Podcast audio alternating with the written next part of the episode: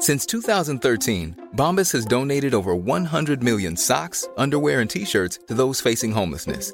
If we counted those on air, this ad would last over 1,157 days. But if we counted the time it takes to make a donation possible, it would take just a few clicks. Because every time you make a purchase, Bombas donates an item to someone who needs it. Go to bombas.com slash ACAST and use code ACAST for 20% off your first purchase. That's bombas.com slash ACAST, code ACAST. One size fits all seemed like a good idea for clothes. Nice dress. Uh, it's a it's a t-shirt. Until you tried it on. Same goes for your healthcare. That's why United Healthcare offers a variety of flexible, budget friendly coverage for medical, vision, dental, and more. So, whether you're between jobs, coming off a parent's plan, or even missed open enrollment, you can find the plan that fits you best. Find out more about United Healthcare coverage at uh1.com. That's uh1.com. Planning for your next trip? Elevate your travel style with Quince. Quince has all the jet setting essentials you'll want for your next getaway, like European linen, premium luggage options, buttery soft Italian leather bags, and so much more. And it's all priced at 50 to 80% less than similar brands. Plus, Quince only works with factories that use safe and ethical manufacturing practices. Pack your bags with high-quality essentials you'll be wearing for vacations to come with Quince. Go to quince.com slash trip for free shipping and 365-day returns. Many of us have those stubborn pounds that seem impossible to lose, no matter how good we eat or how hard we work out. My solution is PlushCare. PlushCare is a leading telehealth provider with doctors who are there for you day and night to partner with you in your weight loss journey. They can prescribe FDA-approved weight loss medications like Wagovi and Zepbound for those who qualify. Plus, they accept most insurance plans. To get started, visit plushcare.com slash weight loss. That's plushcare.com slash weight loss. Denna veckan sponsras Market Makers av IG.com. Vill du kunna handla index dygnet runt fem dagar i veckan? Ja, det kan du nu med IGs courtagefria Turbo 24 rakt i ett ISK dessutom. Välj fritt vilken hävstång du vill använda, från 3x ända upp till 10x. Ladda ner IG-appen för att komma igång, men kom ihåg att all handel med finansiella instrument är förenat med risk. I'm amazed how many people own stocks. They, they would not be able to tell you why they own it. They couldn't say in a minute or less why they own it. Actually, you really press them down, they'd say the reason I own this is the sucker's going up. There's enough cash in the financial system, and there's an infinite amount of cash at the Federal Reserve. An infinite amount of cash. Put that check in a money market mutual fund. Then we'll reinvest the earnings into foreign currency accounts with compounding interest, and it's gone. So they had to do something. All they had left was just to print money and start buying things. And that's what they did. Quick buck artists come and go with every bull market, but the steady players make it through the bear market. They say money can't buy happiness. Look at the fucking smile on my face. Hej och välkommen till ett nytt avsnitt av Market Makers. Hur är läget med dig Fabian? Har du fått, eh, har du fått känna på den här lilla techbäsen som har varit i veckan? Eller? Har det varit en techbass i veckan? Inte fan vet jag. Men krypto upp i alla fall, så det är ju trevligt. Ja, det känns som det är det enda som har gått upp. Jag såg att eh, guld har fallit rejält. Eh, det har varit mycket skämt om det nu, att eh, stackars alla björnar som har köpt guld för att hedga sig mot inflation och sen så bara faller det. Följer typ, har det fallit 10-15 procent eller någonting, om det inte mer. Jag har inte siffrorna i huvudet. Eh, sen är det mycket annat. Eh, Jag såg idag, vi spelar in den 10 augusti, eh, rapporterade Paradox. De var väl ner, eh, ett tag var de ner 13,37 procent. Ja, det såg jag. Det är galet. Och det var ju Kambi förra veckan som åkte på en riktig skitmacka, ner 30% på en dag. Ja, men precis. Och där var det ju, paradoxfall så är det ju, det är väl framförallt, de har ju sitt, eh, det här eh, Bloodline-spelen, eller Vampires Bloodline, eller vad fasen det heter, eh, som de har hållit på och dragits med väldigt länge. Och det, det är mycket sånt utvecklingskostnader som drar där. Och ja, tyvärr så har de haft en tråkig utveckling. Det är synd, för det är ett väldigt fint bolag i övrigt. Sen Kambi, precis som du säger, där var det ju en stor nyhet om att eh, en av deras större kunder helt enkelt ska försöka, eller de gjorde ett förvärv och då tror man att inom ett antal år så kommer de då kliva över bort från Kambi. Men de har fortfarande kontrakt med Kambi i- fram till 2024 om jag inte minns fel. Det är mycket saker jag inte minns här idag, känns det som.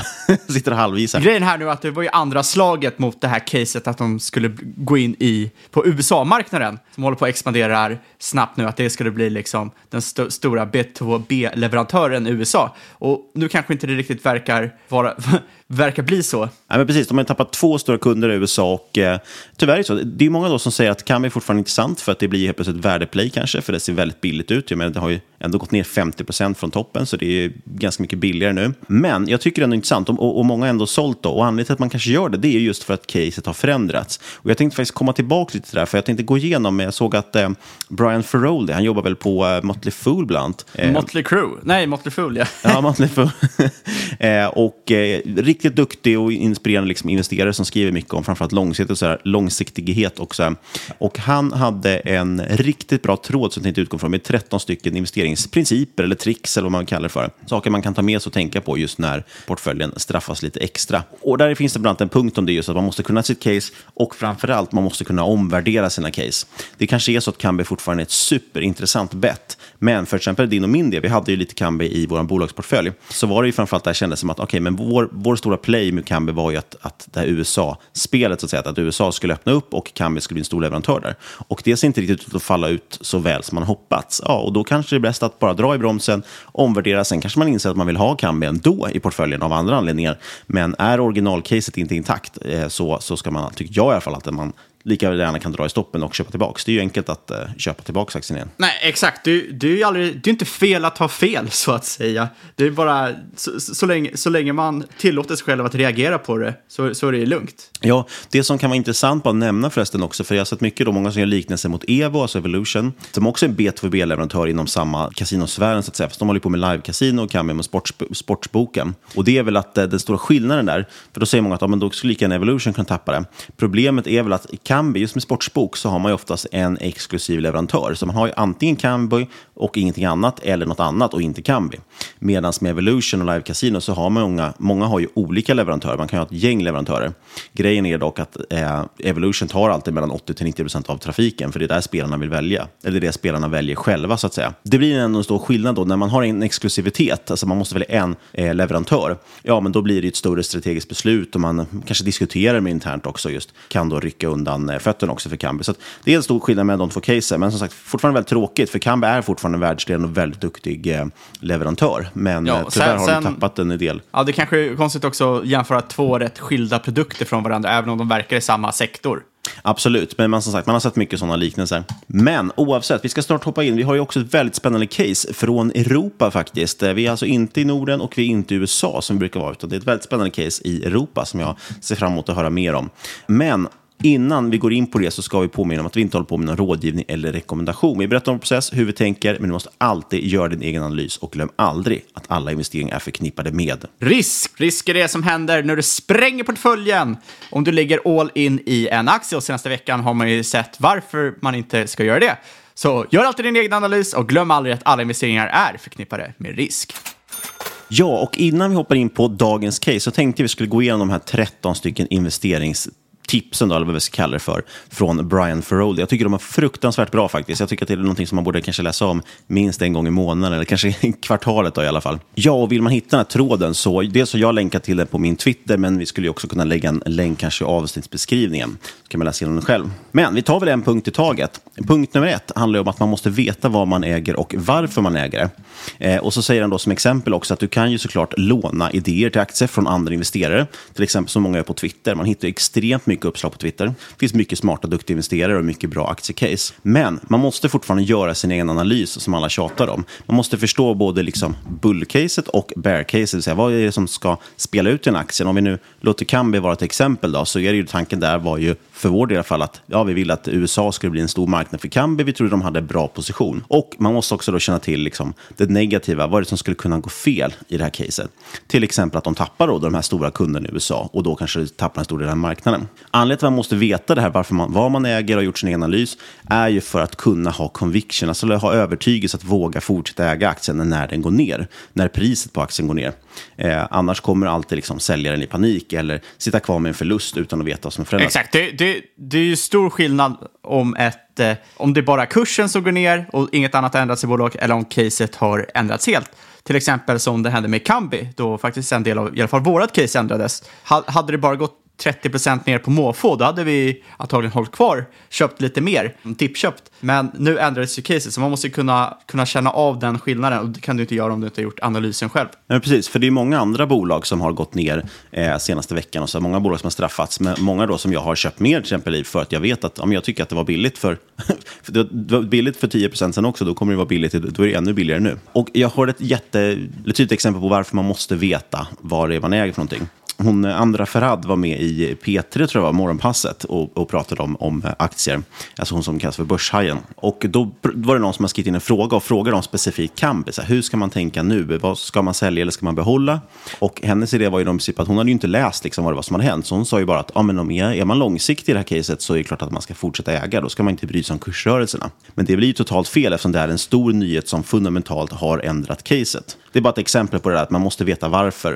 Man måste känna, till, känna sitt liksom, bolag och därmed kunna, annars kan man aldrig värdera heller de här nyheterna. Så vad spelar det för roll om just den här kunden lämnar om jag inte vet hur, hur viktig den kunden är, till exempel. Exakt, om, om, om du måste fråga eller undra varför det har gått ner just nu eller hur det påverkar kisset, då kanske du inte kan kisset tillräckligt bra. Då kanske det inte är värt att köpa in sig. Nej, precis. Eller om du, ins om du inser det kanske det är värt att sälja rättare sagt. Nej, precis. Och jag får ju faktiskt en, en hel del sådana meddelanden. Jag tror du också får det. Jag vet många andra som får det på Twitter. Meddelanden från folk som frågar så här, oj, hur gör du nu med den här aktien? Har du, köpt, har du sålt den eller inte? Eh, och det är typ exempel på just när man inte själv då kanske vet varför man äger den eller har tänkt igenom det riktigt. Sen har han en fin liten sägning här och det är att eh, research då bygger conviction. Alltså har du gjort en analys, ordentlig analys då kommer du få en större övertygelse till aktien. Och den här övertygelsen, den ger dig tålamod. Du orkar med till exempel nedgångar och du orkar hålla ut även fast det går sidledes för att du vet att du äger någonting bra. Och det här tålamodet, det är det som bygger rikedom då, enligt Brian Frode. Eh, det får man hålla med, det finns många, många bra exempel på det. Verkligen. Och nummer två då på den här listan. Du måste verkligen förstå det här, vad det är som egentligen driver långsiktig aktieutveckling. Och det här är någonting vi tjatar mycket om också. På kort sikt, ja, då är det känslor, det är algoritmhandel, eh, allmänt sentiment på börsen, sådana här sektorrotationer och sånt. Det är det som på kort sikt egentligen eh, påverkar aktiepriser, de dagliga rörelserna. Men desto längre ut du tittar, så desto mer du zoomar ut, desto tydligare blir det att det fortfarande i slutändan är det alltid det fundamentala i bolaget som driver eh, bolagets aktiekurs. Det vill säga, om ett bolag är långsiktigt, är liksom hela tiden fortsätter växa och tjänar pengar, så kommer aktiepriset på lång sikt gå upp. Jag tror det var professor Kalkyl som la ut en jättebra graf på det också, just att hur eh, aktiepriset rör sig hela tiden som ett, en S-kurva, eller ett S runt liksom, det fundamentala värdet. Ibland kommer det vara övervärderat och ibland är det undervärderat. Men på lång sikt så är det det fundamentala som ska driva aktieutvecklingen. Och det brukar faktiskt stämma eh, på riktigt lång sikt. Exakt, det är, det är långsiktigheten man har med sig som fördel som privatinvesterare, som inte till exempel fonder och an, an, andra professionella investerare faktiskt har, eftersom de måste handla från kvartal till kvartal eller ibland till och med månad till månad. Sen, punkt tre här vet jag inte riktigt om jag håller med, men får se om du, vad du tycker om den. Men det finns delar i det som är bra. Och det är att han menar att man alltid ska snitta in sig eller köpa liksom, i små bitar hela tiden. Han menar på att det är väldigt frestande ibland kanske att gå all in när man hittat en ny spännande aktie. Alltså då menar han att man köper hela sin position på en gång. Men då menar han på att tänk om du har fel om någonting, tänk om du eh, har ja, fel om värdering, fel om management eller vad det är. Så att han tycker att man ska tvinga sig själv till att skala sig in. Man kan, ju, man kan ju säga så här, matematiskt är det fel eftersom börsen har en positiv bias. Det vill säga att över tid så kommer det ju, eller kommer det större sannolikhet att det går upp än att det går ner. I och med att det är därför börsen finns till, att menar, bolag ska växa över tid och då kommer börsen följa med. Eh, men psykologiskt kan det säkert vara jättebra för att om du snittar in det kan du köpa toppen och botten och liknande och så slipper du köpa på absoluta toppen för att det sen ska dippa 20% och du skräms ut ur ditt köp. Mm. Och det jag håller med honom om som han lyfter upp, det är framförallt, eller det som jag tycker finns ett värde i däremot, det är att jag gör ofta så, eller gjort många gånger, att man hittar något intressant case, oj det där var spännande, man ser någon som twittrar om det kanske, och så tänker man att det där ska jag kolla upp. Och sen så lägger man det på en lista av saker att kolla upp, och sen så går det två, tre månader, ibland ett och ett halvt år, och så tittar man tillbaks. Och det var faktiskt någon sån, eh, det finska bolaget QT till exempel, det la jag på min lista för ett och ett halvt år sedan och fortfarande inte hunnit kolla på. och de såg jag nu var ju upp eh, över 350 procent senaste året. Så det är väl lite synd att man inte hade gjort den researchen. Och det man kan göra då som ett alternativ, tycker jag, som är rätt intressant, det är att man tar en liten position i början, så här, tänker att oj, det där var intressant, då köper man en liten position bara för att då helt plötsligt, då är det riktiga pengar på spel och då helt plötsligt så måste du faktiskt kanske anstränga dig och verkligen se till att ta tag i den där listan och läsa på om dem. Och medan du då läser på om det och börjar bygga då den här som conviction, det blir mycket svengelska, men man får leva med det. Eh, när man då börjar bygga conviction i det här caset och börjar förstå det och tycka att det, det är liksom intressant, då kan man ju addera sakta men säkert desto mer säkerhet man har i. Absolut. Och någonting jag skrev om på, på Twitter nyligen, som jag vet att en del tyckte var jättekonstigt, det var ju att jag också, och, och även du tror jag, kör ju ibland med hårda stoppar. Det vill säga att går en aktie till exempel ner 20 procent, då säljer man alltid oavsett. Liksom. Men det gör man ju inte saker som man äger långsiktigt, utan det är just när man tar en sån här liten chansposition, tänker det där var intressant, det ska jag kolla vidare på. Om då aktien direkt, tycker jag i alla fall, det här är min personliga åsikt, om den direkt då vänder ner och backar 10-20 procent eller någonting, då kanske det är som just, just så att jag har tänkt fel om någonting. Eh, och då tycker jag att det i alla fall oftast är väldigt bra. Jag har sparat mycket pengar på att då bara ta stoppen, ställa av det, titta på det. Ibland har det hänt att man har köpt tillbaka det senare, för att ah, men vänta, det var faktiskt intressant och det var bara en, en konstig kortsiktig rörelse. Men väldigt ofta, mer fall än inte, så har det visat sig att det var någonting jag missförstått eller det var någonting som, som har hänt som var tokigt. Så att, eh, det var ganska klokt att, att sälja av det. Jag hade fel. Liksom. Absolut. Jag, jag gjorde väl framförallt det för några år sedan. Nu, nu har jag kanske blivit lite, lite för lat. Jag, jag påverkas inte så mycket när det går ner 10-20 procent. Men jag, jag, jag, håller med. Jag tycker personligen att det är en, to, liksom, en toppendel om en strategi, speciellt om man är ny till börsen, när man kanske inte riktigt har liksom, den bästa analysförmågan. Du kanske inte, alla är inte Warren Buffett right out the gates. För vissa tar det liksom 5, 10, 20 år att bli en helt okej okay investerare. Så att, att ha en så här hård stopp för när du ska sälja när ett case kanske inte går din väg, det är inget fel på det. Eh, för, för, jag, jag tror det är många som inbillar sig att det är en heder att rida med ett, ett bolag ner. Det finns ingen heder där. Den enda hedern i det här gamet är att tjäna pengar. Allt annat är skit. Nej, precis. Och, och är man en riktig liksom, värdeinvesterare, jag vet att till exempel våra kollegor i Kvalitetsaktiepodden, de sa någon gång att eh, de räknar alltid med att varenda case de går in i kommer börja 10% ner. Men det är för att de ofta sa köper saker som kanske har gått ner och saker som har blivit billiga och det brukar ofta fortsätta ner lite grann. Men då är skillnaden att de har gjort en ordentlig analys innan de går in. Så de har redan ett värde de tycker att det här borde det vara värt. Och då spelar det ingen roll vad priset det rör sig till. Eh, och det är det jag menar också med att när man har ett case som man kanske haft, man kanske ägt aktier i några år, man kanske har väldigt mycket då, som sagt conviction och en tanke om vad man tycker det borde vara värt. Då spelar ju det där ingen roll om det är 10-20%, då är det ett köpläge som du säger. Men just när det är någonting helt nytt och man inte riktigt kanske har koll på alla detaljer, då är det nästan alltid bäst att bara ta stoppen direkt. Exakt, det är bra att vara ärlig mot sig själv. Har, har du, nu tror inte jag 100% på att du måste liksom vara, ha liksom 0,1% edge i liksom kunskapsområdet för att du ska tjäna pengar på att investera i en, i en aktie. Liksom. Men jag, jag, tror att många kan erkänna att de oftast gör lite för lite research innan de trycker på köpknappen. Man blir jäkligt sugen. Och då kan det vara bra att ha en väldigt enkel strategi för att lösa ut den om det blir problem. Precis, och det är det som är poängen och det avslutar lite med också. Att om man har rätt, om det är så att man har rätt, man är lite tidig in, kanske man köper något för att det är lite spännande, men man bara skalar in sig lite grann. Då är det ju som så att om du har rätt och den här aktien faktiskt sticker iväg, vilket händer ibland med sådana case, då är, behöver du ju bara stoppa in lite grann också. Det behövs ju inte så mycket om det faktiskt var så att du hade helt rätt och du liksom springer på en tendbagger, då blir det rätt mycket pengar då. Eh, men om du har fel, och det är det som är det viktiga, då kommer det inte skada så mycket om du bara stoppat in lite pengar grejer. Så jag, jag, tycker det, där faktiskt att det, det, finns mycket intressant i det där, eller viktigt i det där, även om jag inte jobbar exakt likadant själv. Sen leder det här in också på, på, nummer fyra. Och det är att varenda aktie dock, eh, varenda bra aktie genom, genom åren har alltid i perioder gått väldigt, väldigt uselt. Eh, så att ha, som sagt, eh, ska man vara, våga vara långsiktigt case och ha, om man har conviction i det, då kommer man också få leva med extrem volatilitet perioder.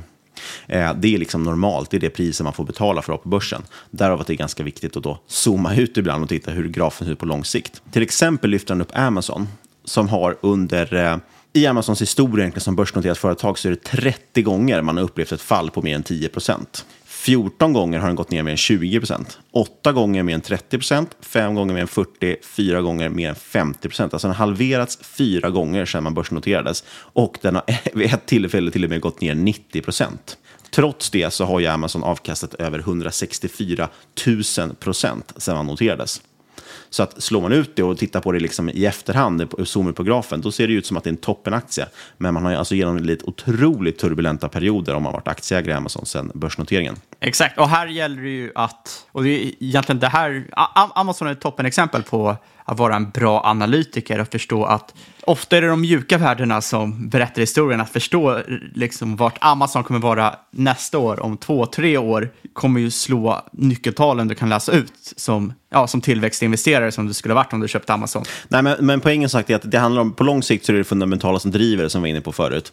På kort sikt också kommer det vara extrem volatilitet. Det är ett pris man får betala helt enkelt.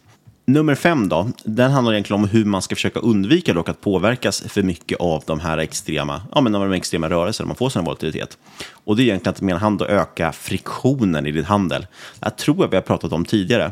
Han menar på att desto svårare det är att, handla aktier, desto svårare det är att köpa och sälja, desto bättre. Eh, han har då använt till exempel Interactive Broker som han menar att det är liksom fruktansvärt jobbigt att logga in i och det är fruktansvärt jobbigt att lägga en trade. Därmed, göra bety därmed betyder att han inte kommer handla och liksom köpa och sälja så mycket varje dag. Eh, det är väl det som man kan lyfta som sagt som kanske nackdel med Avanza och Nordnet och alla de här smidiga apparna som finns idag. Att det går så himla lätt och fort. Eh, och ska man vara långsiktig så kan det finnas en poäng att inte vara det. Jag personligen har till exempel gjort, jag, jag använder ju Avanza ganska mycket, framförallt har jag en bevakningslista i Avanza som jag tittar på. Eh, och den kan du ju se även utloggat läge i appen. Så jag brukar ju oftast inte logga in i appen, utan jag bara öppnar upp appen och då laddar den min bevakningslista oavsett om jag inloggar eller inte. Då slipper man ju se hur, hur saker rör sig och man, det är fortfarande en liten process att behöva logga in och sådär om man ska göra någon, någon eh, faktisk affär också. Sen, sen tycker jag mycket av det där kommer med erfarenhet också. Nu ser inte jag att jag har någon superbriljant investerare på något sätt. Jo, jo säg men... det, för annars kommer folk sluta lyssna. ja, okej då.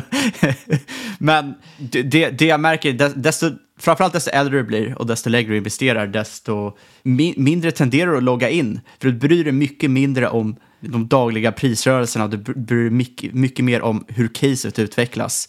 Verkligen. Och det är det som jag tror faktiskt, det är många som tjatar om det, att man, man kan läsa hur mycket böcker som helst, men på sikt så är det alltid det som, som ger framgång att, att lära sig leva med psykologiska. Och det kan man tyvärr bara göra genom att uppleva det. Man måste uppleva några totala magplask, man måste uppleva några lyckorus eh, och framförallt hålla, hålla på några år. Och som sakta men säkert så, liksom, så lugnar magen ner sig så att säga. så att man klarar av, och, även när det svänger och lite tråkigt. Exakt. Eh, om man däremot ska nyttja de här tillfällena när någonting då tycker man själv då har blivit väldigt undervärderat och gått ner, då kommer vi till punkt nummer sex på den listan och det är att man, han tycker att man ska ha lite cash på sidlinjen hela tiden. Det är ju vi lite emot faktiskt. Vi tycker att man kanske för det mesta ska vara fullinvesterad. Men om man har lite svårt med det psykologiska och tycker att det är jobbigt, ja men då är det ganska smidigt att ha det. För som han säger då, att, att ha liksom cash i sidan av i en bullmarknad, alltså när börsen hela tiden går upp, då känns det jättejobbigt för då är det liksom en alternativkostnad. Men det är det som kommer ge fantastisk avkastning i björnmarknaden, när du faktiskt har lite pengar att investera också. Men ett alternativ till det tycker jag, det är väl bara att man månadssparar till Att man alltid ser till att fortsätta sätta av en bit av sin lön varje månad om man har en sådan. Eh, och fortsätta köpa. Ja, jag, jag håller inte alls med om det. Jag, så, som, som vi sa förut, eller som jag sa förut, det är ju rent rent matematiskt är det, är det kanske inte re, helt korrekt att tänka så. Jag menar, om bullmarknader tenderar att hålla på längre än vad björnmarknaden håller på, Eh, du tenderar också rent psykologiskt att sällan köpa på botten är det tillräckligt. Antingen, som vi såg i Kronoklass, antingen köper du för snabbt så att du egentligen inte får någon stor rabatt. Eller så köper du för sent så du inte får någon stor rabatt heller. För att du blir för rädd, du blir för girig, du vill ha det billigare. Det är lika bra att bara skita i det här, bara köp om det är ett bra pris. Och det låter ticka på. Och försök bara bli mer erfaren, bli mer långsiktig, förutsatt att du är en långsiktig investerare och inte en trader så att säga. För du kommer avkasta mycket mer på det på lång sikt, tror jag i alla fall.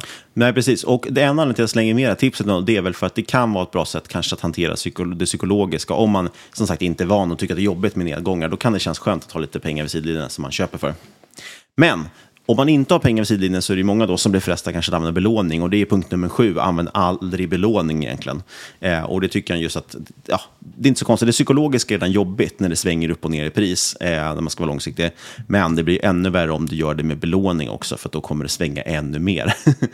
Sen nummer åtta, det är att aldrig investera ensam. Hitta folk, andra folk som du kan connecta med. Och där tycker jag att, att Twitter är ett fantastiskt bra liksom, community. Det, det går att bygga, dels bygga vänskaper för livet, det går ju till och med att bygga företag. Eh, det är bara att kolla nu på Professor Kalkyl som har lyckats med, varit med både Dagens Industri och Breakit här under två dagar och varit med om ett uppköp. Så att eh, det går ju att skapa liksom en helt ny karriär till och med via Twitter. Det är otroligt häftigt. Och jag vet jättemånga, nästan alla av dem skulle jag säga, framgångsrika, duktiga investerare jag har träffat via Twitter, har lyckats på grund av att de har haft några, någon eller några andra partners som de diskuterar mycket liksom, case med. Jag, jag håller med. Det gett, du har varit engagerad på Twitter rätt länge. Jag var inte så engagerad förrän förra året, 2020. eh, då man ändå inte hade något bättre för sig. Eh, men jag, jag inser ju nu, det är bra mycket eh, smidigare att sitta där och crowdsourca case än att du ska sitta och söka den på Seeking Alpha eller på Google eller på olika hemsidor och eh, försöka hitta case eller gå in på de här in, eh, liksom bankernas eh, olika portaler. Det, det kunde ju vara skitsvårt att hitta nya case som man tyckte var intressant. Det, helt plötsligt kan det bara poppa upp någon random dude i din feed som har ett jätteintressant case och så helt plötsligt har du en ny eh, aktieportfölj som du gjort en analys. Så att, eh, det är jäkligt underskattat. Ja, och det finns många, många poäng här att lägga till. Dels vet jag att jag hör många som tycker att det är så svårt liksom, att hitta någon, någon kompis inom aktier för att man inte har någon, man har inte någon riktig kompis att säga som är intresserad av aktier eller någon kollega eller någonting. Man känns väldigt ensam om det. Då är det perfekt med Twitter. På Twitter kan man vara anonym också. Det är många som är anonyma för att de inte vill att andra liksom, i deras vänskapskrets ska veta om att de, vad de håller på med på, på fritiden. Eh, ja, det... exakt. Vi är ju också anonyma. Eh, ni kanske tror att vi heter Fabian och Niklas, men egentligen heter vi Ola och Klas. Exakt. Egentligen heter vi Lone Wolf och Pocket Trader.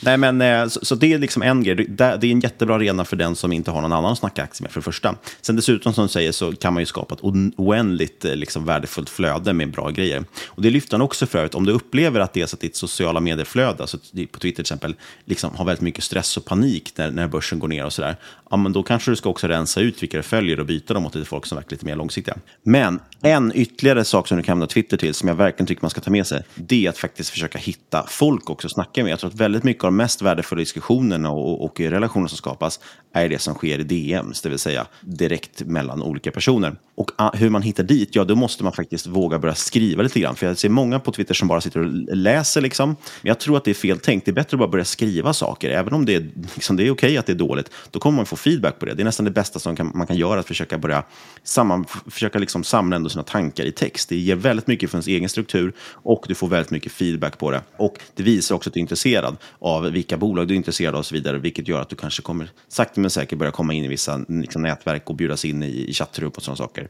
Och det kan skapas väldigt mycket värde. Så att eh, investera aldrig ensam, det tror jag verkligen är jätteklokt. Och anpassa ditt flöde efter eh, vad som passar dig så att du liksom får stöd och pepp kanske under jobbperioden. Vi hoppar vidare. Nummer nio handlar om att ens personliga finanser, det vill säga din privatekonomi egentligen. Att du måste se till att, att äh, egentligen det jag menar, att försöka vara lite sparsam och, och realistisk. Liksom. Överspendera inte bara för att det går bra på börsen och så vidare. De perioder när marknaden brukar vara svag och volatil framförallt, det är ju under perioder när ekonomin är dålig, vilket betyder att alltså är ditt jobb också kanske eh, at risk så att säga. Så att, eh, och det vore ganska tråkigt om man ens, både ens börsportfölj går ner och du blir av med jobbet. Eh, så att enligt honom då, försök liksom skuldsanera, så att säga. ha så lite skulder som möjligt. Försök att bygga cash, så att du alltid har sparade pengar. Se till att ha bra intäktsströmmar. Både det här och hävstång är ju väldigt förenklat. Det är helt enkelt från individ till individ. Mm. Jag menar, för majoriteten av människor är såklart hävstång inte en bra grej. De flesta sitter ju bara och köper det som ser på håsas på Facebook. Och det är väl samma sak med lån också. De flesta sitter med någon jäkla blanko eller kreditlån eller vad som helst. Ehm, jag menar, det är ju inget fel att ha ett CSN-lån och sitta och handla på börsen med det. Eller ett bolån. Det är nästan omöjligt att köpa en bostad i Sverige utan ett bolån idag. Exakt, så man, man får väl tänka, tänka lite fritt där. Det jag menar är väl att du ska ha en sanerad ekonomi och ska ha, vara lite vara lite klok helt enkelt. Ja, precis, ja. Och det finns massa olika sätt att jobba på. Eh, det kanske inte är så att du måste ha, liksom, eliminera ditt bolån. Du kanske kan ha ett bolån, men se till kanske att då betala in till en a-kassa och ha en, en inkomstförsäkring och sjukförsäkring och så vidare. Så att om du skulle bli av med jobbet eller skador och som helst så kan du fortfarande betala dina räntor och så vidare. Eh, nummer 10, då går vi tillbaka lite mer till investeringar igen. Och det är ett, eh, ett sätt att egentligen börja bygga en struktur och eh, första strategi egentligen, det är att se till att verkligen skriva ner varje köp du gör. Varför köper du någonting? Varför säljer du någonting? Håll en liksom enkel liten investeringsdagbok. Eh, det här gjorde jag jättemycket i början, jag tycker att det är super, super klokt. Eh, det tar tid, men det gör ju också att man hinner tänka igenom vad man gör och framförallt har du någonting att gå tillbaka och utvärdera. Det återkommer jag mycket till att man helt enkelt ska gå tillbaka och utvärdera vad man gör och varför man gör det. Det lär man sig jättemycket av, för det är, det är lätt att det i efterhand i huvudet försköna vad man har gjort och förtränga misstag. Men man måste gå tillbaka, kan man gå tillbaka och titta på den råa datan och säga okej, okay, jag köpte det här bordet av den här anledningen, nu har det här, det här, det här, det här skett. Vad gjorde jag fel eller vad gjorde jag rätt? Eh, har de här sakerna spelats ut eller har jag bara haft tur till exempel? Och det handlar egentligen om att du ska summera ner caset. Att ha en liksom samla ihop en massa information om ett företag och nyckeltal på hundra sidor. Det, det, är ingen analys, det är bara informationssamlare. Du ska kunna samla ihop det där på ett, en sida max. vad är caset här? Vad, vad, vad är uppsidan, vad är nedsidan? Varför köper du, varför säljer du? Det, det, är det, som, det som är analys, det är det många miss, det är insikten du får av datan, inte just datan i sig. Datan i sig är helt ointressant egentligen. Det är ju insikterna du får där. Och det är jätteviktigt det du säger där, det tror jag är jättebra om man känner att man vill börja med det här och eh, inte vet vad man ska skriva ner. Skriv en mening om varför man är intresserad av att köpa bolag, det vill säga vad är det egentligen som ska spela ut här, vad är det som är intressant? Ja, det här bolaget tror jag kommer ta den här, den här marknaden, de kommer öka sina marginaler och så vidare. och så vidare. Men du måste också skriva ner, som du säger, varför man skulle sälja det. Vad är det som kan vara, vad är nedsidan? Vad kan gå snett? Jo, det skulle kunna gå snett om jag vet inte, vdn dör i en bilolycka eller det visar sig att det är en fraud eller det här. Nej, men skriv ner liksom vad som skulle kunna vara fel och försök vara ärlig där också. Sker de sakerna, då betyder det att du måste omvärdera och sälja kanske. Exakt, så för att återgå till Kambi, nu, nu var väl caset lite större än vad, vad vi försöker sä, säga nu i podden, men vi förenklar rätt mycket här. Ja, men vi använder det som ett, ja, för, ett, för att ha ett exempel. Så, som, som ett, och då, och, och då, då sa vi till varandra, caset här är att de kan öka omsättningen x mycket så här, marginal så mycket, om de går in i USA, får de här typen av kunder, mm. eftersom det expanderar så snabbt där. Och eh, då var i stort sett det sidan av caset att det här inte går igenom. Och då förändras ju caset helt. Det behöver inte vara mycket svårare än så. Uh, och oftast de flesta case kommer ner till en eller två huvudpunkter. Och jag inser att vi ska hinna med ett eh, case också, så jag ska dra igenom de här sista tre punkterna ganska snabbt, för dem. vi har nästan berört dem också. Nummer 11, det är ett sätt att eh, återigen försöka hålla lite långsiktighet, och det är att gör inte dina beslut på veckodagarna, eh, utan gör dem på helgerna. Då är börsen stängd, vilket gör att du inte kommer ha liksom, förhastade beslut, och du bestyra psykologi och så vidare. Eh, faktiskt jätteklokt. Eh, ja, du kan nog följa börsen och titta på den på dagarna, men gör dina beslut på helgen. Skriv ner, det här ska jag köpa på måndag, det här ska jag sälja på måndag och så vidare. Minska the trigger figure, som man säger. Exakt, eh, och det hänger ihop med det här med att skapa mer friktion. Nummer 12 är att han tycker man ska sluta kolla på nyheterna. Eh, det beror på vad det är för nyheter. Jag tycker att Twitterflödet och så vidare kan vara rätt bra, men... Eh, ja, men jag, jag tror inte det är med jag tror jag menar CNN, Fox News, all, all, alla nyheter som tjänar på att du är lite rädd, du är lite omskakad. Åh, nu går börsen ner, DN, DI, allt, allting. Jag menar, folk som sitter och jag menar, skriva nyheter om Kambi, det är, eller om Evo. Det, var, det är inte det jag nej, menar tror jag. Det var ju till exempel Aftonbladet hade ju någon rubrik när, när börsen var ner någon procent eller vad, då stod det liksom stort börsras, ne, minus, minus, minus, allt faller. Ja. Nej, nej, och då, liksom, då är börsen upp 30 procent i år. när, när, när, man inser liksom att man har inte så mycket att tjäna och läsa de här tidningarna ändå. Det, det finns inte så mycket innehåll som du kommer komma ihåg om fem, tio år som kommer ge någon effekt i ditt investerande eller resten av ditt liv. Då kan du lika gärna vara skita i det. Om inte Dagens Industri ringer oss och vill sponsra imorgon, då kan vi omvärdera. Exakt, då är det skitbra. Oh, I så fall älskar Dagens Industri. Eh, men det kommer nog inte hända. Sista grejen, det är återigen, det här har han redan tagit upp egentligen, men det är att se till att zooma ut. Eh, och det som man kan ta med sig där, som sagt, på kort sikt så är det sentiment och lite sådana saker som styr egentligen värde, liksom aktiepriset. Men på lång sikt är det fundamentala som driver värderingen. Och där ska du även tänka på din depå. Så utvärdera inte din depå på... Alltså, vi håller på med så konstiga gränser, räkna för ett årsskifte. Det är helt ointressant när årsskiftet Det är värdelöst. Alltså, det är Titta på ett antal år. Jag till exempel sammanställer varje år, tyvärr blir det årsskifte, men det är för att det är en enkel gräns. Liksom. Från 1 januari till sista december, så här gick det här året och så utvärderar man det varje år och då kan man räkna ut ett kagger, alltså vad blir snittavkastningen per år. Och det är den som är intressant. För det är okej okay att vissa år kan du vara sämre än index, vissa år kanske du är bättre än index. Din strategi kanske inte ens är att försöka slå index. Det viktiga är att försöka se hur presterar du över lång tid, liksom. gärna över årtionden. Exakt. Det är då och verkligen se om du har lyckats eller inte. Det zooma ut är ju sjukt viktigt och framförallt inte haka upp sig vid konstgjorda perioder. Vi slutar ju vi hade ju så här årsredovisningar förr i tiden i podden. Vi slutade med det, för det är helt värdelöst. Det, vi gjorde det i och för sig för att det var ett enkelt avsnitt att spela in. men, men det bidrar inte med något värde, för att det är bara att kolla, ja, vi hade jättebra år 2020. Men då kapar jag av februari också, 2021, där de flesta av aktierna som gick bra 2020 hade det jävligt knäckande och har haft det rätt, liksom en rätt tuff period sedan dess. Så att, att liksom artificiellt kapa av här spelar ingen roll. Kolla på hela din investeringshorisont som är där du föds till när du dör. Och sen försök liksom, jag vet inte, ha, ha vissa milestones däremellan givetvis. Men på tal om att zooma ut, Uh, nu tycker jag vi zoomar ut från det här uh, kapitlet, vi zoomar ut från Sverige och vi zoomar in på Grekland. För vi ska prata grekiskt SAS-bolag idag. Vad tycker du om det Niklas? Du, det är inte varje dag vi pratar grekiska SAS-bolag i den här podden. Jag tror till och med att det kanske är första gången. Exakt. Men, men det, det, det är rätt spännande. Jag har ju faktiskt bott eh, en kort period på Kreta till och med. Så jag, oj, oj, oj. Ber berätta period, är... eller berätta historien. Nej, det ska jag inte berätta någon historia om. Men jag är ju all in på gyros i alla fall. Jag, jag är helt för det här. Ja, men det, det är ju så. Jag tror du också är lite trött på de här hutlösa värderingarna på growth. Det kan ju vara okej okay om man kör en bredare eh, portfölj. Det är väl okej okay om man kör en bredare portfölj för att diversifiera bort execution risk, att bolaget ska utföra det som inprisat i aktien. Men vill man ha en smalare portfölj som är väldigt populärt nu, som jag, jag själv kör nu, jag hade lite bredare portfölj 2020, ja, då kan man inte ha... Du koncentrerade väl precis lagom där innan de eh, bolagen började gå ner, som du hade? Ja, det var... Nej, det var lite elak. Nej, men det var, det var väl ungefär i, sa, sa, liksom, i nedgången. Så ser man ju rätt tydligt, ah, vad har jag högst conviction i? Och det är ett jäkligt bra test för att bara, ah, men fan, det är bara, då är det bara att köra in pengar i det du har conviction i. Det är, som sagt, det, ingen, det finns ingen heder här. Den andra hedern är att tjäna pengar i slutändan. Eh, men eftersom det är så dyrt överallt så har ju både du och jag börjat kika lite mer globalt. I avsnitt 185, ja då snackar vi om Kaspi eh, lista på Londonlistan, verksamma i, i Kazakstan. Och idag ska vi kika på ett bolag som är listat på Atens lista, ett grekiskt bolag vid namn Epsilon Net. Och eh, jag kan ju snabbt nämna att jag såg först det här bolaget poppa upp för eh, någon månad sedan eh, av en kille vid namn Piccolini på Twitter. Um, och sen dess har jag sett flertalet människor snacka om det här och det pikar i mitt intresse som satan. Framförallt för att uh, det är ett eh, riktigt garb-case, alltså growth at a reasonable price, vilket är inte är så vanligt nu för tiden i, den här, eh, i det här börsklimatet. Och eh, för att sammanfatta eller introducera det här caset kan man säga att Epsilon Net är lite av ett grekiskt Fortnox. Alltså det här svenska bolaget som håller på med bokföringssystem.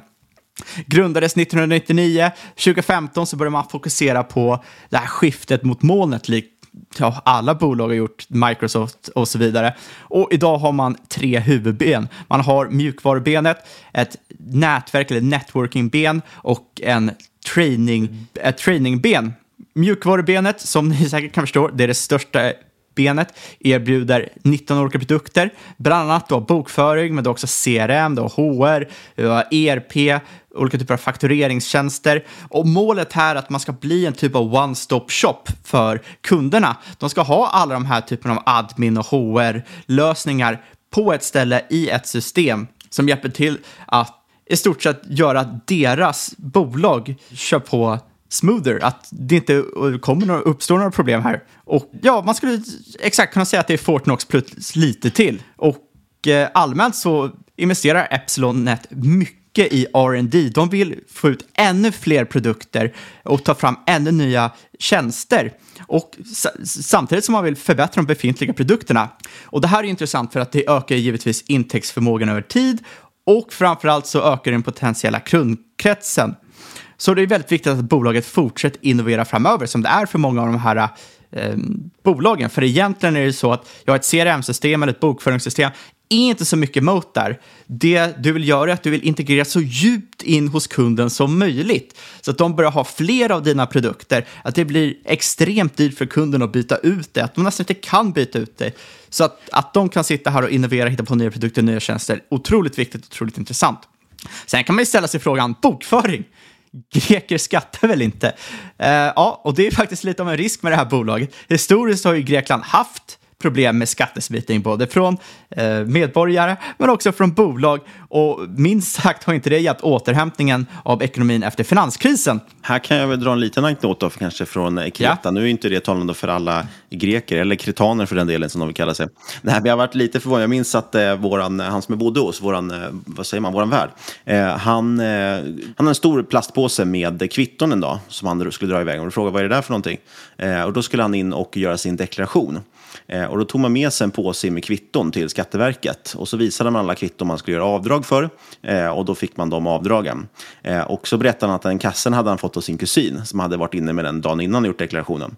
Så de skickade runt den där påsen i hela släkten och så åkte alla in och gjorde samma avdrag.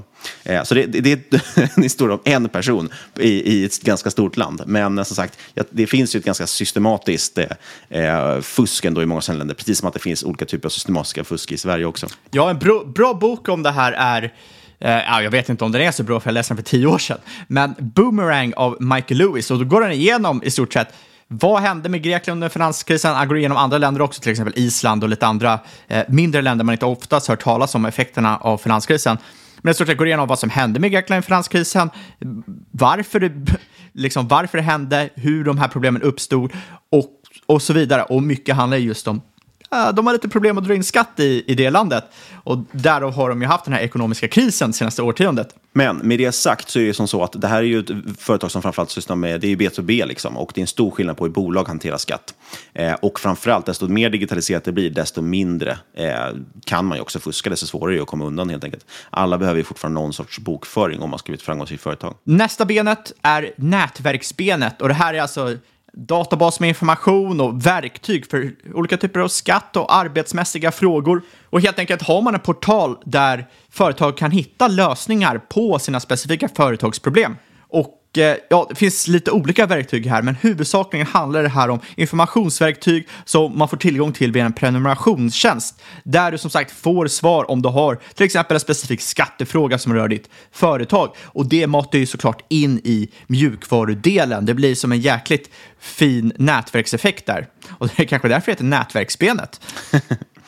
Det känns ju som att det bolaget framförallt vill göra också är väl att driva den här eh, resan som man ska göra, att, att, att, bli lite mer compliant kanske som företag yes, och yes, absolut. se till att göra rätt, ha en kunskapsbank. Man har ju också, om du var inne på det här trainingbenet också, där man egentligen utbildar och certifierar för revision och man har seminarier och workshops och sådana grejer. Så att, eh, det är ett bolag som försöker ta ett helhetsgrepp egentligen, att både utbilda, göra bättre och samtidigt leverera rätt typ av verktyg. Så, jätteintressant. Man är, ganska, man är ganska mycket kunder också redan. Ja, 75 000 kunder läste jag mig till att de hade. Och eh, där härstammar ju då majoriteten såklart från Grekland. Men de har också gjort ett uppköp av en ERP-leverantör nyligen som heter Singular Logic, som har även lite kunder i andra europeiska länder också. Och det här liksom öppnar ju även upp för framtida expansion till andra länder, till exempel eh, eh Cypern och andra närliggande länder. Men som sagt, det stora knäcket här egentligen som är intressant, eller knäckfrågan, det är det vi pratar om att det är, ett ganska, ja, det är en ganska låg digitaliseringsgrad generellt i Grekland. Eh, så det är frågan där hur stor marknaden är. Samtidigt kan det också betyda att det kanske är då lägre konkurrens. De kanske liksom är först, det kanske blir lite en Fortnox-resa av det. Eh, och det kan också betyda att de är med och driver den här resan. Så det är en ganska intressant eh, eh, position de har, men den kan också betyda vara en, en stor risk att det är låg digitaliseringsgrad.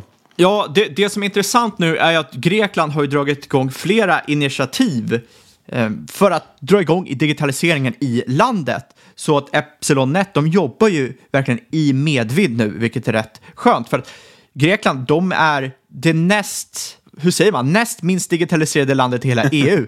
Och det, är liksom, ja, det, det gör ju liksom penetrationen av jag menar, molntjänster, det är ju väldigt lågt. Men som du säger, om man då har hela landet med sig att man försöker få in digitalisering, då kan ju möjligheterna vara väldigt stora här. Ja, och framförallt som jag tror att det ligger mycket i det som jag sa att eh, eh, eh man, som du säger, man försöker göra en push att digitalisera mer eh, från statens håll. Och det är ju också mycket för att det ska bli lättare att driva in skatt, för att folk ska göra rätt för sig och så vidare. Eh, och då kommer det här garanterat bli en portal där man får mycket information också. Det är också ett sätt att få in kunderna och, och konvertera dem. Eh, jag, tycker, jag tycker det är ganska intressant. Och man är stor, man är marknadsledare eh, inom redovisning redovisning och HR-system med, och har ungefär 80 procent av marknaden. Så att jag menar, man är den stora dominerande spelaren. Ja, och eh, när det kommer till ERP-system har man cirka 35 procent marknads marknadsandel efter uppköpet av det här Singular Logic. Men det som är intressant här är ju att 40 procent av marknaden inte alls har någon mjukvaruleverantör här och 25 procent av de som har mjukvaruleverantör har av rätt eh, sketchy spelare eller spelare som kanske inte har någon riktig framtid, inte så välutvecklade, som kanske skulle ha det bättre hos Epsilon med Epsilons utbud av produkter och tjänster. Det här betyder alltså att marknaden fortsatt är väldigt stor. Även om de är marknadsledare med rätt stor marginal inom redovisning och HR betyder det inte att, hela, att de inte har hela marknaden. Det är bara de som har mjukvaran just nu. Och det är inte alla. Det, ja, det finns rätt mycket digital, digitalisering kvar att hämta som vi ska gå in på eh, senare. Men det här, just att de är marknadsledare just nu innebär att de har rätt stora kanaler för så kallad upselling. Man säljer vidare nya produkter, nya tjänster. Eh, eftersom man har den här stora mängden produkter och det ger en väldigt stor möjlighet. Det är AO, likt det som vi nämnde med Carasent förra veckan. Man vill bli en one-stop shop. Man vill liksom stå för alla kunders kritiska funktioner, en allt större del av kunders kritiska funktioner och produkter.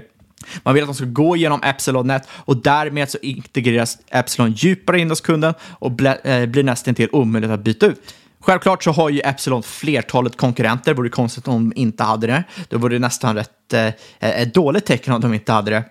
De har ju allt från jättar som Microsoft och SAP eh, till mindre spelare som till exempel Entersoft inom ERP, de har Unionsoft inom bokföring. Och det som man kan påpeka om de här Eh, mindre grekiska spelarna är att de är oftast rätt specialiserade mot ett område på gott och ont. Det betyder ju att de kan vara, ha en bättre produktspecifik inriktning, men de kanske inte alls kan konkurrera på det här one-stop shop-tänket som Epsilon vill införa. Och jag tror att det är värt att påpeka först att det är väldigt stor sannolikhet att det finns tillräckligt mycket utrymme här för att flertalet spelare ska kunna växa de kommande åren. Det finns ungefär 750 000 små företag i Grekland och det här kan man jämföra då med Epsilons kundlista på 75 000 och alltså 10 procent av det totala utbudet. Så det är inte otroligt att jag menar, flertalet spelare kan ha en extrem tillväxt framöver i det här landet. För att inte nämna möjliga expansioner till närliggande länder som vi sa förut, till exempel Cypern. Och med det sagt, jag tycker kanske inte det är superintressant att hoppa in på produkten, eh, exakt hur den fungerar, för de flesta har nog rätt, koll, eh, rätt bra koll på hur de här typen av bokföringssystem eh, fungerar. Vi har avhandlat Fortnox fler, flertalet gånger i podden och du vet, li liknande bolag som Admicom och så vidare. Så jag tycker det är mer intressant att hoppa in på siffrorna, för det är egentligen det som gör caset. Ja, lite siffror tycker jag ska kika på. Eh, framförallt vill man såklart se den här typen av bolag. Eh, jag vill gärna se lönsamhet, men åtminstone en omsättningstillväxt. Och de har haft ganska bra kagger ändå på uh, cirka 15 procent. Eh, Medan rörelseresultatet däremot har ökat cirka 50 procent per år. Exakt. Vilket då kanske skvallrar om väldigt fina marginalförbättringar, vilket är väldigt bra. Här, här är det viktigt också att tänka på att man kanske inte direkt ska jämföra med till exempel amerikansk eller svensk SAS där den underliggande ekonomin fort, liksom, har tuffat på rätt bra senaste tio åren. Utan man måste ta hänsyn till att Greklands ekonomi, det har ju legat flat, eller ja, tar man hänsyn till 2020 så har det ju backat senaste fem åren. Och då att det här bolaget har kunnat producera 50% tillväxt är rätt otroligt. Och det man ser just nu är i stort sett att tillväxten fortsätter att öka. Den håller sig inte kvar på 15 procent. Eh, Q1 2021 så såg man en helt galen tillväxt på 110 procent, varav cirka 50 procent var organisk. Och den extrema ökningen av rörelsemarginal som du nämnde är mycket tack vare skiftet mot cloud, det ökade intresset av cloud. Eh, nu står ju recurring revenues för cirka 60 procent av omsättningen och det här förväntas fortsätta öka över tid.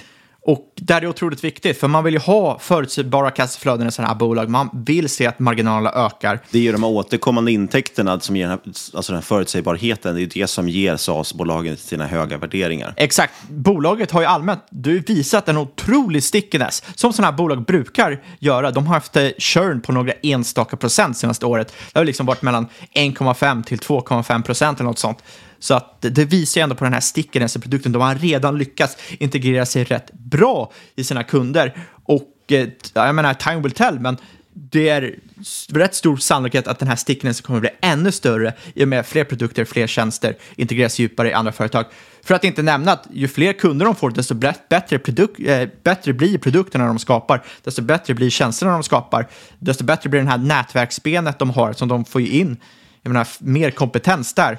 Bruttomarginalen för det här bolaget ligger nu på 60 procent och det är för att de inte är helt målbaserade än, så det här kommer fortsätta öka. Men som sagt, de är ju lönsamma. Man har 25 procent i eh, fritt kassaflödesmarginal. Man har även en stor kassa på cirka 20 miljoner euro för framtida uppköp. Man ska väl inte haka upp sig helt på M&A och liknande. Är, man vill ju fortfarande ha organisk tillväxt.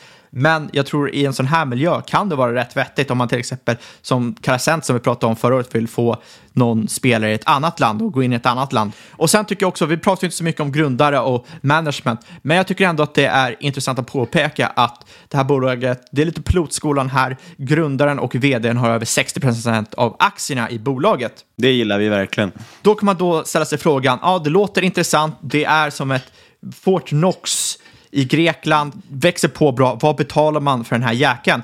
Ja, bolaget har eh, Enterprise Value på cirka 115-120 miljoner eh, euro, vilket ger ett ev-ebit för 2021 på cirka 15 om man drar ut eh, Q1-resultatet, vilket troligen är lite konservativt. Det här är alltså för ett bolag som historiskt sett växt liksom lågt dubbelsiffrigt, men nu troligtvis kommer växa ännu snabbare framgent. Och jämför man det här med då till exempel Fortnox som har ev-ebit på 98 per just nu och cirka 80 på 2021 estimat, då känns det rätt billigt.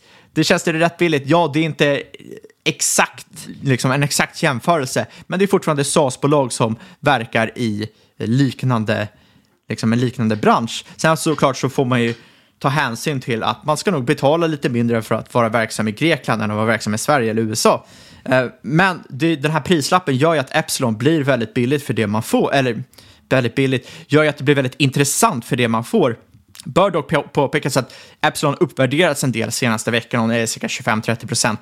Men sammanfatta det här caset då, då. Om du känt att du missat resan i Fortnox eller digitaliseringen av andra svenska bolag i Sverige när det var billigt för cirka 10 år sedan, ja, nu har du eventuellt en möjlighet att ta revansch. Epsilonnet lite likt ett grekiskt Fortnox som tradar till en relativt låg prislapp. Det är lönsamt, extremt fin tillväxt, strukturell medvind i och med det politiska klimatet som vill införa mer digitalisering i samhället och framförallt en extremt stickig produkt. Ja, jag tror att de är helt rätt ute i det här verkligen, eh, den position de har. Lite gissningar för den som är intresserad av aktier kan man nämna det. Jag gissar på att de flesta mäklare handlar den här om man dock ring, man får nog ringa in till mäklardesken. Ja, jag, eh, jag tror att det lättaste är att köpa via DeGiro faktiskt, som många av de här bolagen. Precis, DeGiro brukar ha direkthandel med bolagen. Avanza Nordnet får man ringa in till mäklardesken. Det kostar lite mer då helt enkelt. Ja, och då är det också väldigt viktigt att påpeka att de här ej ska förknippas med Epsilon Energy som är listad på Nasdaq. Det är alltså Epsil listat på den atlenska, eh, atlenska, atenska börsen.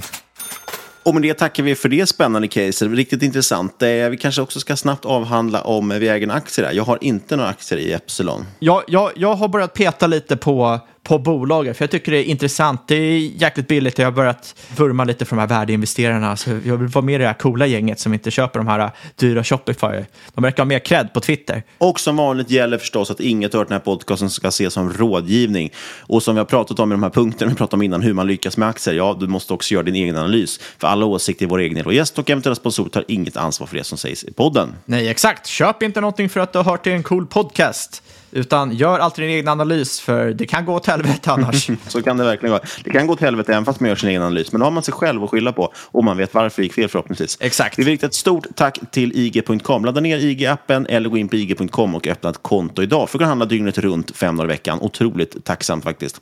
Kontakta oss gärna på podcast marketmakers.se eller på Twitter at marketmakerspod.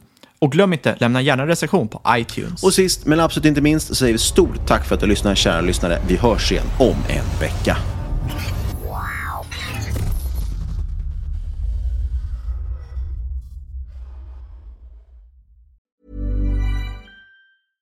Mom deserves the best, and there's no better place to shop for Mother's Day than Whole Foods Market. They're your destination for unbeatable savings, from premium gifts to show-stopping flowers and irresistible desserts. Start by saving 33% with Prime on all body care and candles. Then get a 15-stem bunch of tulips for just $9.99 each with Prime. Round out Mom's menu with festive rosé, irresistible berry chantilly cake, and more special treats. Come celebrate Mother's Day at Whole Foods Market. Hey, it's Danny Pellegrino from Everything Iconic. Ready to upgrade your style game without blowing your budget? Check out Quince. They've got all the good stuff shirts and polos, activewear, and fine leather goods, all at 50 to 80% less than other high end brands. And the best part? They're all about safe, ethical, and responsible manufacturing. Get that luxury vibe without the luxury price tag. Hit up quince.com slash upgrade for free shipping and 365 day returns on your next order. That's quince.com slash upgrade. When you make decisions for your company, you look for the no brainers. If you have a lot of mailing to do, stamps.com is the ultimate no brainer. Use the stamps.com mobile app to mail everything you need to keep your business running with up to 89% off USPS and UPS. Make the same no-brainer decision as over 1 million other businesses with stamps.com. Use code program for a special offer. That's stamps.com, code program.